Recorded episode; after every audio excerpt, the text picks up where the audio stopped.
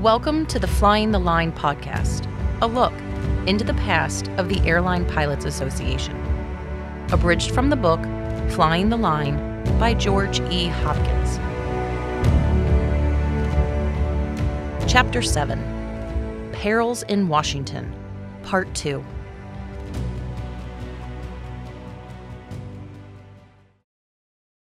Fresh off the heels of ALPA's victory in the airmail fight of 1934, a new fight was brewing on the horizon over the structure in which pilots were paid. From the pilot's point of view, a straight monthly salary was unacceptable because it made no allowance for different types of flying, routes, or equipment. Northwest Airlines and Pan American Airways had used the monthly basis of pay from the beginning, and their pilots definitely did not like it. For pilots with foresight, an hourly system was no good because in the future it would almost surely deprive them of the productivity gains associated with flying new, faster aircraft. They resolved to fight, and the focal point of this resistance was on TWA and United. Howard Hall was the primary go between for ALPA on TWA. The TWA pilots were divided, and the company wanted to keep it that way. There was no doubt that the company had made promises of executive positions to a lot of pilots, provided they stay out of ALPA. At United, Dave Behncke had much better luck collecting the letters of resignation he intended to use as bargaining chips.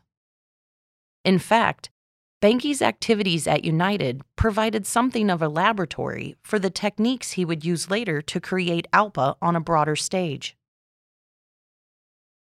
He rented a room in the Morrison Hotel in Chicago on June 19, 1931, and spread the word that every United pilot interested in stopping the pay cut should meet there at a designated hour.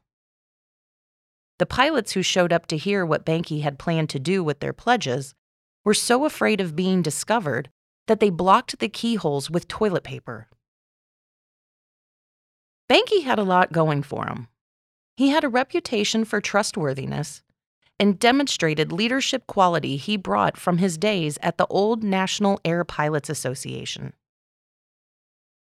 Behncke's vision of this new airline pilots organization was that it would be solely for working airline pilots. Barnstormers, crop dusters, and miscellaneous commercial pilots need not apply. Furthermore, he insisted that it cut across company lines to include all airline pilots, regardless of their employer. He was also determined that all airline pilots receive the same pay for flying similar routes and equipment, regardless of which airlines they worked for, whether it was a major trunk carrier or a fly by night shoestring outfit. At the time of the Morrison Hotel meeting, there was a general decline in pilots' working conditions, pay, and status during the first full year of the Depression. This worked in Behncke's favor as he was able to get the agreement of his fellow United pilots to confront management directly. The plan was for Behncke to present their signed, undated resignations to management, with the warning that if their salaries were cut, they would shut down the airline. They knew it was a long shot and that they could not win a protracted struggle. They knew they would eventually have no choice but to come back to work at a lower salary on the company's terms. But in early July 1931, Behncke asked for and got a meeting with the Chicago operations manager just before rumor had it that United was going to unilaterally impose the new reformed pay scale. Behncke was accompanied by a committee of pilots who stood resolutely behind him as he solemnly presented his collection of resignations and asked that they be forwarded up the line. United's management was flabbergasted. They had no idea that the long rumored unionization of their pilots had gotten so far and they were hesitant to stick their necks out by reacting to it too quickly. For reasons that have never been fully explained, United's management proved conciliatory.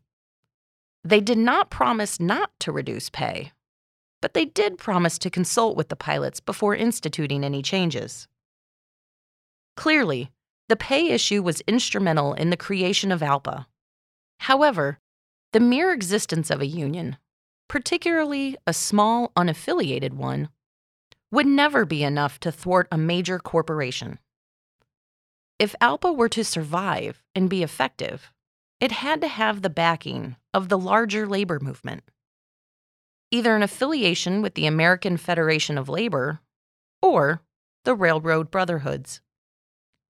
Behncke ultimately decided on the AFL and proceeded to get a charter from it at the annual meeting in Atlantic City, New Jersey.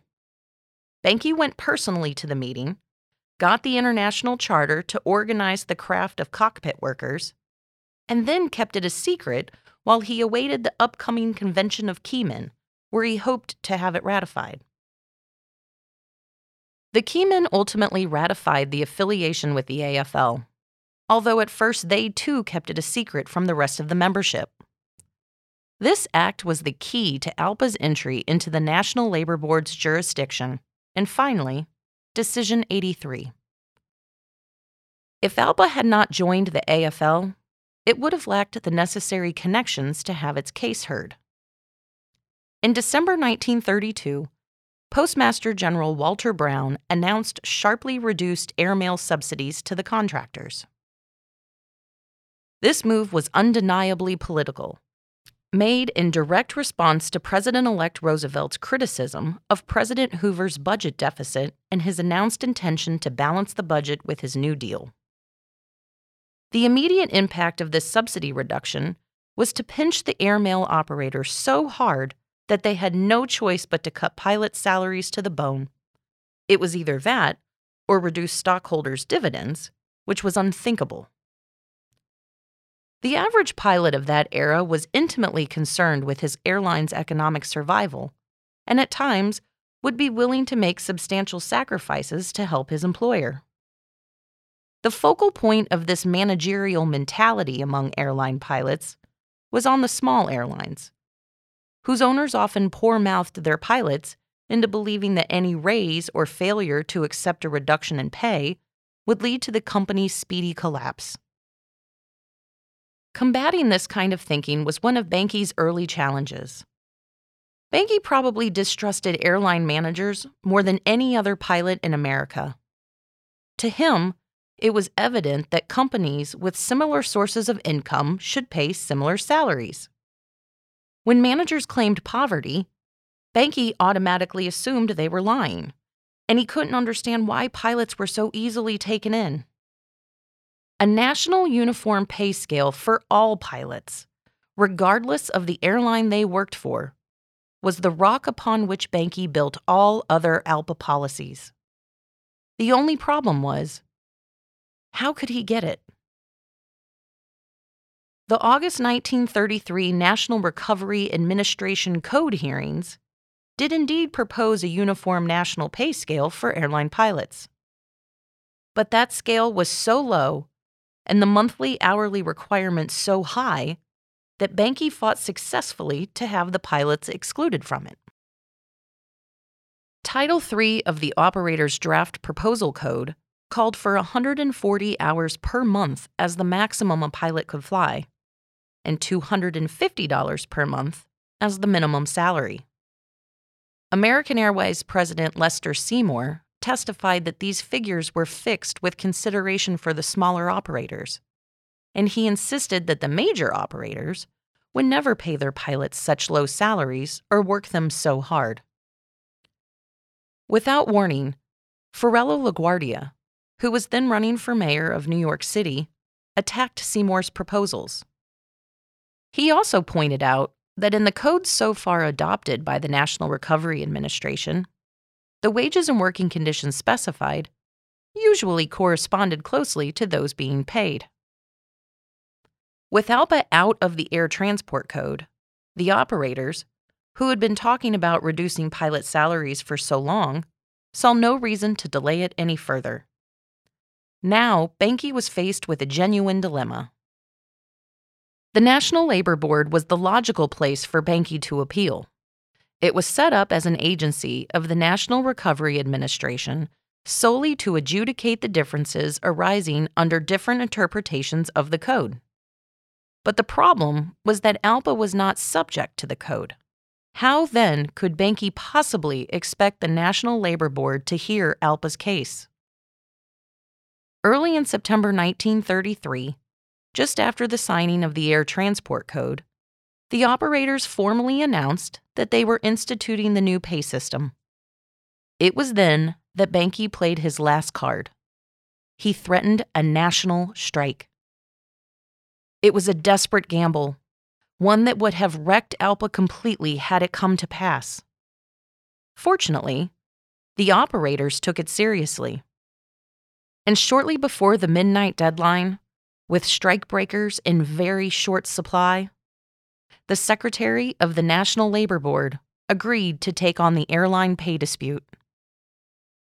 The National Labor Board adopted the case because of an obscure clause that stated no industry operating under a code shall reduce pay levels below the pre code level. It was of no consequence that the intent of the act was clearly to cover workers in a code, which pilots were not part of. What mattered were the connections and the muscle of the AFL, which Behncke made use of. After the crisis had passed, Behncke admitted that if it had come to a strike, ALPA would have been finished.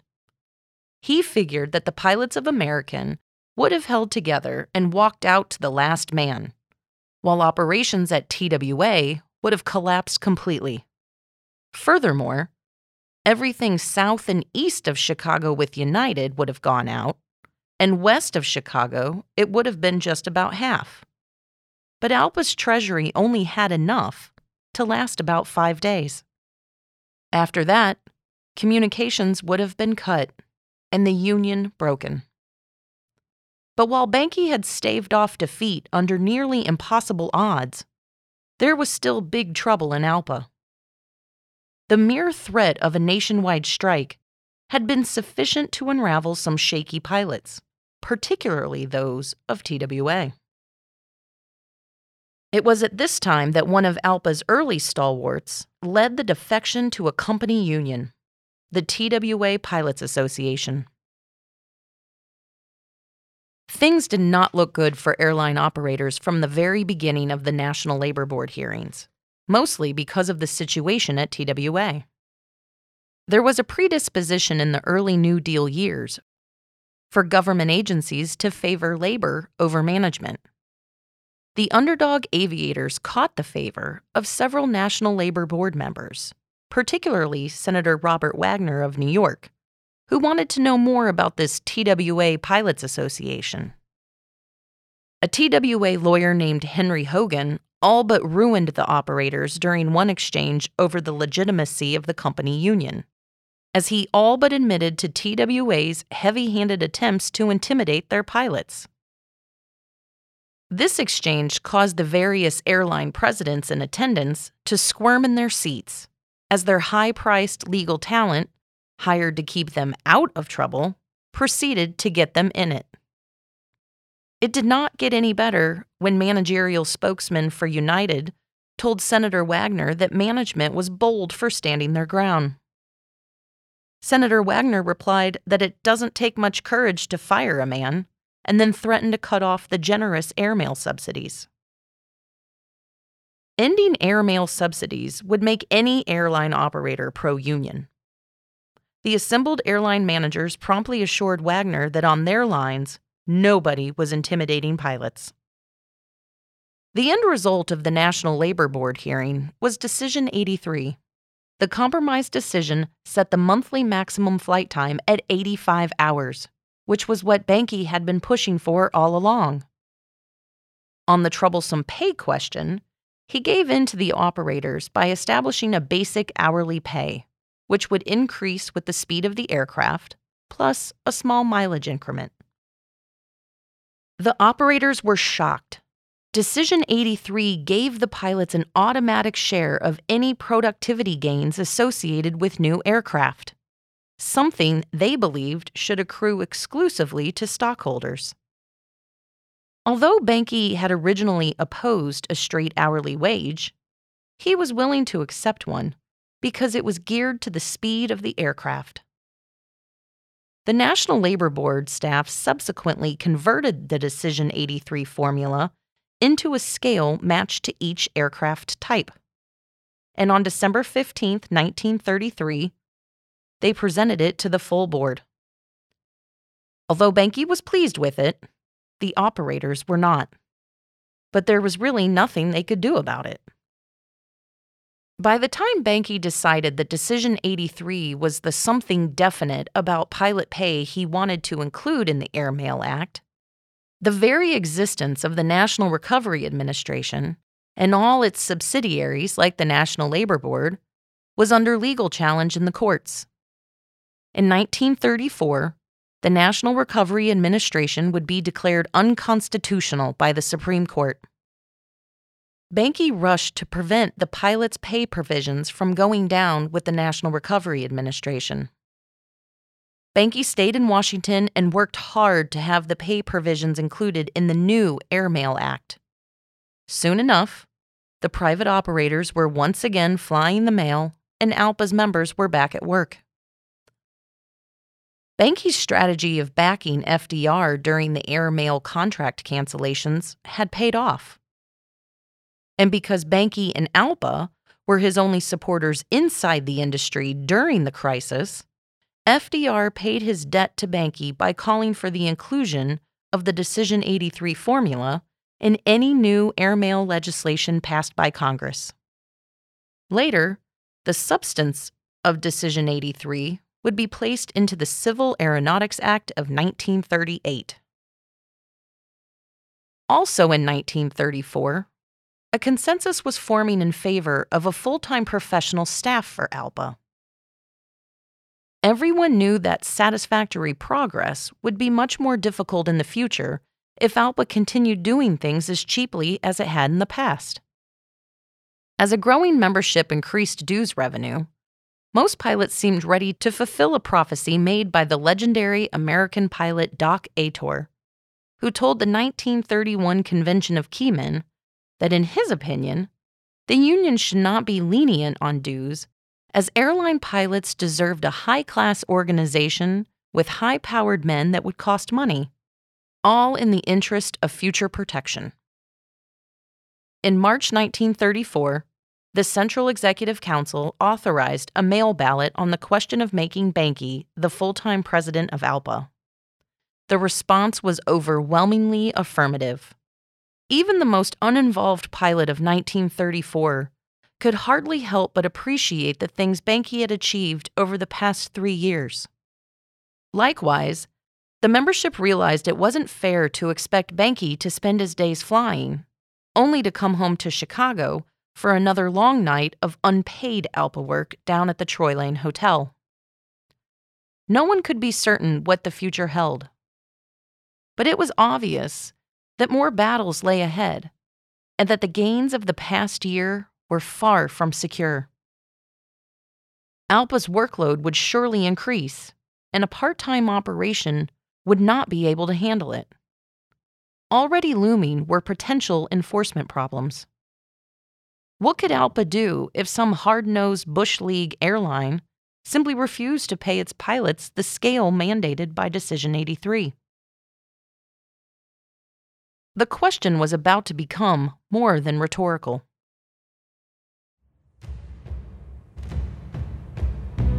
Thank you for listening.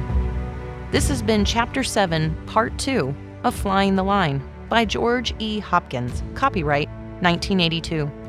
We hope you have enjoyed this podcast. To listen and subscribe to more in this series, please check us out online at alpa.org or on iTunes, Stitcher, or other podcast platforms. Until next time, this is the Flying the Line podcast, a look into the past of the Airline Pilots Association. Production copyright ALPA 2019. All rights reserved.